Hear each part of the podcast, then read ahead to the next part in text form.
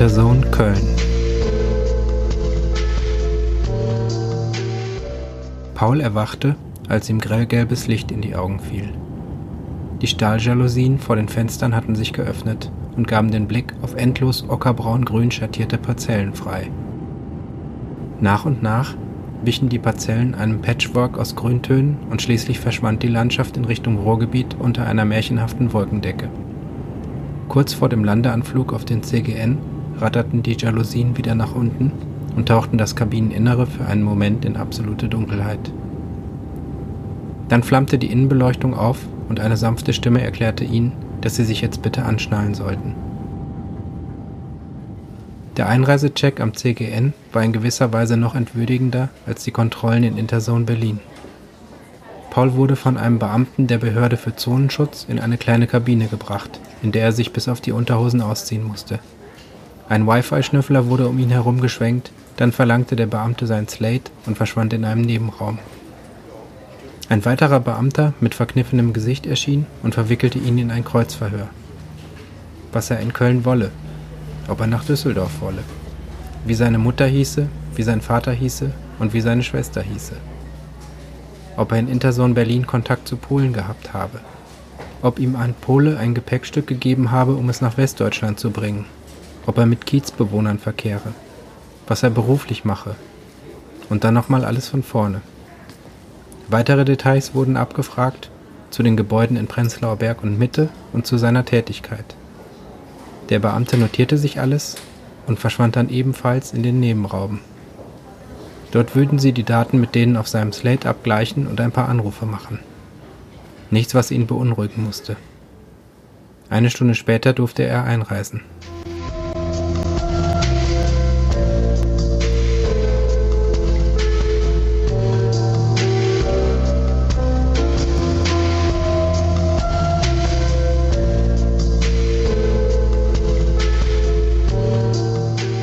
In der Ankunftshalle wartete Nila auf ihn. Paul hatte ganz vergessen, wie hübsch sie war.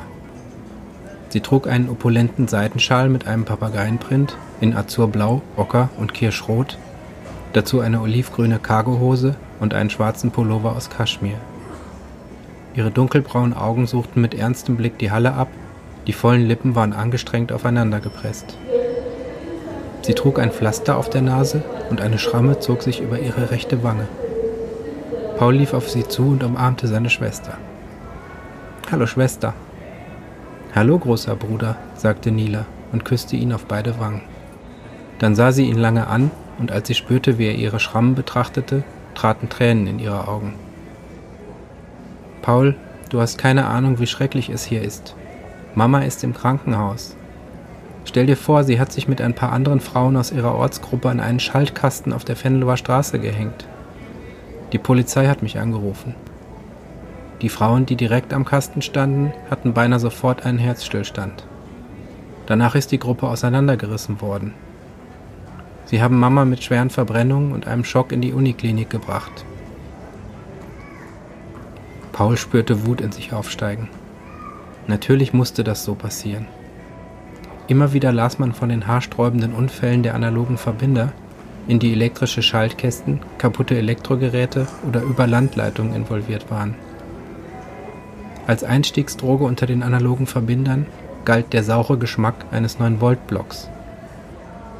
Und sein Vater hatte es nicht mal für nötig gehalten, ihm das am Telefon zu sagen.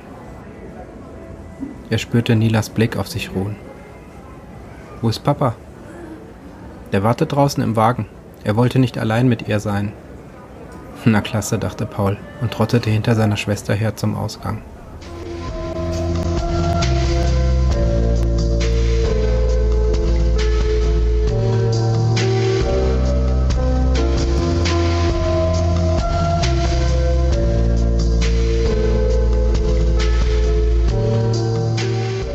Georg Madorn saß am Steuer eines schwarzen SUVs und redete mit der Windschutzscheibe. Natürlich, er hatte Geschäfte zu erledigen und wollte nicht in der Uniklinik rumsitzen und die angeschmorte Hülle seiner Ex-Frau bewachen. Paul bemerkte, wie erneut Wut in ihm aufstieg. Nila klopfte an die Beifahrertür und die Verriegelung öffnete sich mit einem satten Klacken. Sie schlüpfte auf den Vordersitz, was aus diplomatischer Sicht keine schlechte Idee war. Sie war gut in sowas. Sein Vater schien erregt zu sein. Xaver, ich weiß, was die Workforce Allocation Algorithmen sagen, aber du weißt, wie ich dazu stehe. Eine Maschine hat keine Intuition. Die Woofer mögen keine Rolle in unseren Computerszenarien spielen, aber wir sollten sie nicht unterschätzen. Er drehte sich um, um Paul zu begrüßen. Er umarmte ihn und küsste ihn innig auf beide Wangen, als nehme er einen verlorenen Sohn zurück in den Schoß der Familie auf. Diese verdammte Scheinheiligkeit, dachte Paul. Wem wollte er etwas vormachen? Sein Vater sah ihn kurz an und drehte sich dann wieder zum Steuer. Der Gesprächspartner hatte unterdessen weitergeredet. Irgendetwas von zu vernachlässigenden Quantitäten und im Rahmen der Toleranzgrenzen bleibende Schäden. Das mag sein, aber die mediale Außenwirkung ist nicht zu unterschätzen. Hast du den Film Matrix gesehen, Xaver? Diese Enklave der Aussteiger, Zion? Solange es eine scheinbare Alternative gibt, werden uns diese Leute nicht aufs Dach steigen. Die Woofer und ihre libertären Tagträume sind kontrollierbar, solange sie ihren Spielplatz und ihre kleine Nussschalenrevolution haben. Ihr wollt die Prignitz räumen lassen? Ohne mich. Der Mann in der Leitung wollte etwas entgegnen, aber Pauls Vater unterbrach ihn barsch. Xaver, ich sitze hier mit meinen Kindern am CGN und meine Ex-Frau ist an einem verdammten Hochspannungsverteiler gegrillt worden. Wir sehen uns morgen im Telepräsenz-Meeting. Er trennte die Verbindung. Worum ging es da? fragte Paul. Business. Immer nur Business. Nichts Wichtiges. Wie geht es dir, Paul? Super, Papa, ich schaufele Psychopharmaka und Downer in mich rein und habe schon seit Monaten keinen Job mehr, schoss es Paul durch den Kopf. Stattdessen verzog er nur den Mund zu einem schmalen Lächeln und sagte, alles in Ordnung. Ich bin froh, mal wieder aus Berlin rauszukommen. Ist fast wie Urlaub für mich. Er spürte, wie Nila innerlich aufatmete. Fürs Erste war die Konfrontation ausgeblieben. Eigentlich kommunizierte die Familie nur noch ihretwegen miteinander weil sie sie alle liebten wie verrückt. Wie kam es, dass ihm seine Schwester so viel bedeutete, während ihm seine Eltern bestenfalls leichte Magenschmerzen bereiteten, sobald er an sie dachte? Sein Vater fuhr auf die A59 und dann weiter nördlich auf der A559 nach Deutz. Sie würden bis zur Messe und dann westlich durch den Rheintunnel fahren. Vor ihnen ragten graue Betonverschalungen auf und die Straße verschwand in einem orangefarbenen Schlund.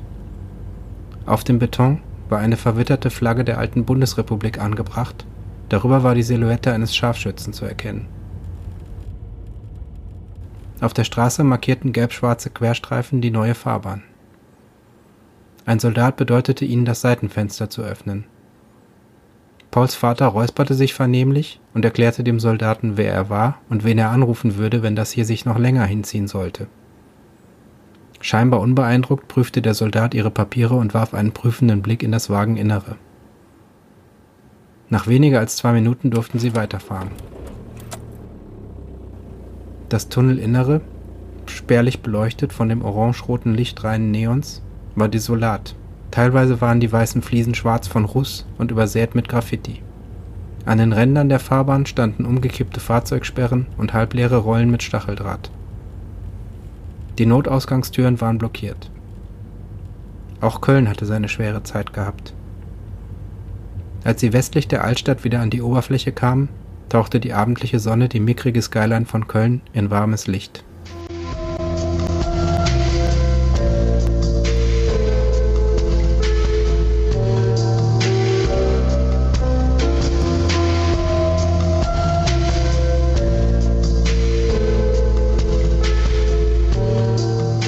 Die Uniklinik war ein großer Komplex mit runden Außenfassaden aus bläulich schimmerndem Waschbeton. Vor der Tür des Bettenhauses stand ein Polizist in Tarnuniform und mit einem enormen Maschinengewehr bewaffnet. Die Glastür glitt auf, als sie näher kamen, und sie betraten eine Art Lobby, in der eine Reihe von Getränke- und Süßigkeitenautomaten standen. Paul wusste nicht, was er genau erwartet hatte. Im Film kam immer ein Arzt, der Dinge sagte wie Sie braucht jetzt dringend Ruhe und ich gebe Ihnen ein paar Minuten mit ihr. Hier aber war weit und breit kein Klinikpersonal zu sehen. Stattdessen ging Nila auf einen Aufzug zu und steckte eine grüne Plastikkarte in einen Schlitz. Sie fuhren in die vierte Etage und betraten einen langen Gang mit Linoleumfußboden, gelben Wänden und einer klaren Linienführung. Alle fünf Meter stand ein kleiner dunkelbrauner Tisch mit Rollen, der mit medizinischem Gerät vollgestopft war. Darauf stand in dem Blau des Kliniklogos automatische Pflegeeinheit. Ihre Mutter befand sich hinter einer mit einem gelben Vorhang versehenen Glastür in einem beinahe leeren Zimmer. Durch das Fenster war eine weitere Waschbetonwand des Klinikkomplexes zu sehen. Zwei nüchterne Holzstühle standen neben dem Bett, ein winziger Flachbildschirm klebte an der Wand gegenüber. Ihr linker Arm war an einen Tropf angeschlossen und ein kleines Slate auf dem Tisch neben ihr zeigte ein paar Graphen und Ziffern an, offenbar medizinisch relevante Daten. Die Hände lagen mit den Handflächen nach oben auf dem Bett und waren in weißen Mullverband eingewickelt. Die Haut, die noch zu sehen war, hatte dunkle Blasen geworfen, die aussahen wie verschmortes Plastik. Es roch nach Salbe und Paul wurde schlecht. Vor seinem inneren Auge fing eine Spielpuppe Feuer, verkokelte langsam und zerfloss zu zäher Bratensoße. Er musste sich setzen. Seine Mutter drehte langsam den Kopf zu ihm herüber. Sie war leichenblass, aber ihre Augen leuchteten.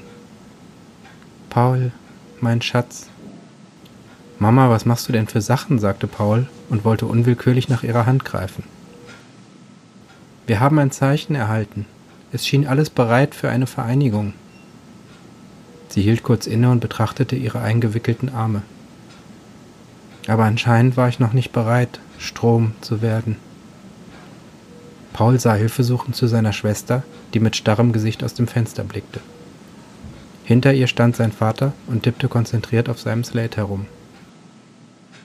Mama, du weißt, was ich von deiner Sekte halte. Das ist Wahnsinn. Du hättest sterben können. Sie sah ihn mild an.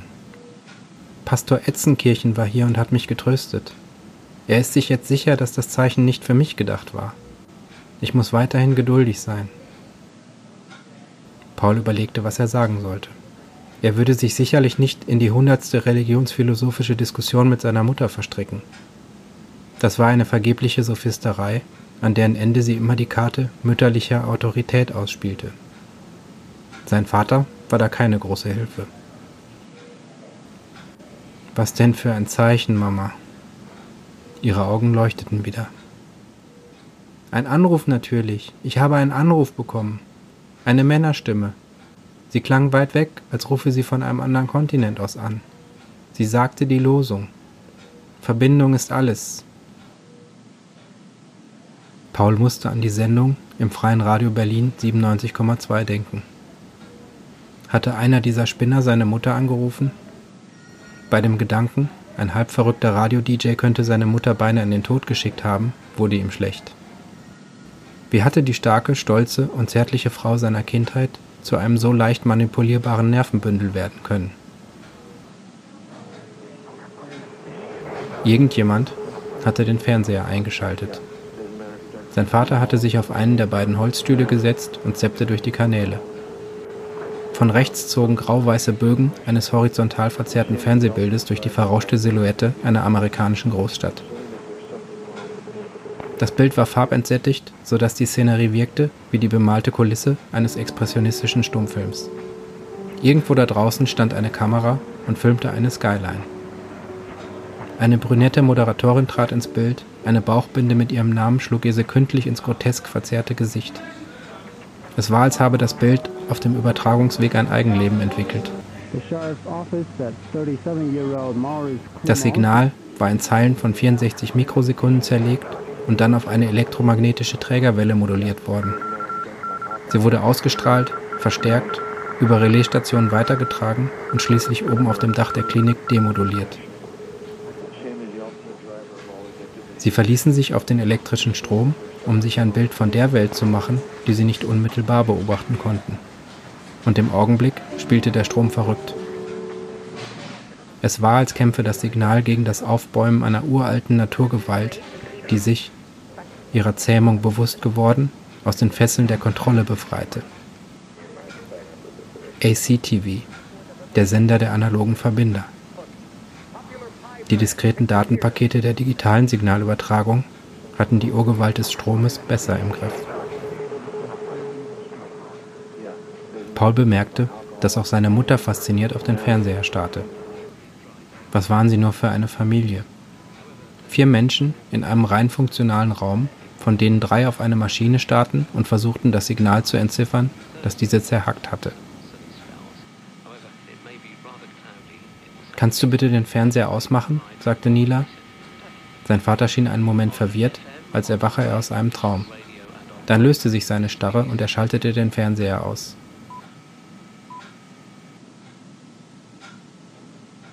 Eine bleierne Stille legte sich über den Raum, nur unterbrochen vom Summen der automatischen Pflegeeinheit.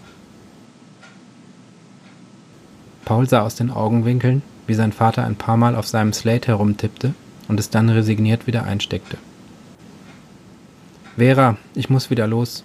Ruf mich an, wenn irgendetwas ist. Ich schaue morgen Vormittag nochmal rein. Er küsste seine Ex-Frau auf die Stirn und legte Paul, der noch immer auf dem Plastikstuhl neben dem Bett saß, eine Hand auf die Schulter. Wir sprechen uns später. Dann umarmte er seine Tochter und küsste sie auf beide Wangen. Ciao, Papa. Er schob die Glastür samt Vorhang auf und verschwand. Paul sah ihm nach und wandte sich dann wieder seiner Mutter zu, die scheinbar entrückt in dem vergleichsweise riesigen Krankenbett lag. Mama, weißt du eigentlich, wie verrückt das alles klingt? Du hast dich beinahe umgebracht, weil dich rein zufällig ein Fremder zu Hause angerufen hat? Seine Mutter sah ihn lange an. Ich war alleine, Paul, und ich habe gewartet. Die Welt um mich herum bedeutet mir nichts mehr. Es ist alles Oberfläche. Ich ertrage das nicht. Paul blickte hilfesuchend zu Nila. Was sollte er sagen? Bis auf die monatlichen Anrufe hatte er sich schon lange nicht mehr für seine Mutter interessiert. Und selbst dann hatten sie in der Regel nur Floskeln und Belanglosigkeiten ausgetauscht. Er zuckte regelrecht zusammen, wenn er ihre Nummer auf dem Slate sah. Und oft war er nicht einmal rangegangen. Aus Angst, wieder in den Sumpf ihrer gemeinsamen Geschichte zu geraten. Aus Angst, er könne sich wieder in dem Netz aus Schuld, Enttäuschung, Gewissensbissen und Depression verfangen, aus dem er sich seit Jahren versuchte zu befreien. Seine Schwester war leise an das Bett getreten und betupfte die Stirn ihrer Mutter mit einem feuchten Tuch, das sie Gott weiß woher gezaubert hatte. Nila wusste immer, was zu tun war. Ihre bloße Anwesenheit beruhigte die Menschen, und alles schien weniger leer und sinnlos zu sein. Jetzt bin ich bei dir, Mama, sagte Paul. Mehr konnte er nicht tun. Bestürzt stellte er fest, dass er gehen wollte. Immer wieder sah er vor seinem inneren Auge seine Mutter, ihren Körper, der wie eine willenlose Puppe in wilden elektrischen Entladungen zuckte. Das war mehr, als er ertragen konnte. Er beschloss, mit Etzenkirchen zu reden. Dieser Wahnsinn musste ein Ende haben. Aber was sollte das Vakuum füllen, wenn seine Mutter nicht mehr zu den analogen Verbindern ging?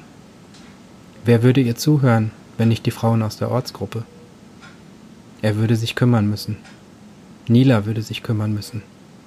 Und sein gottverdammter Vater würde sich kümmern müssen. Schließlich waren sie mal eine Familie gewesen.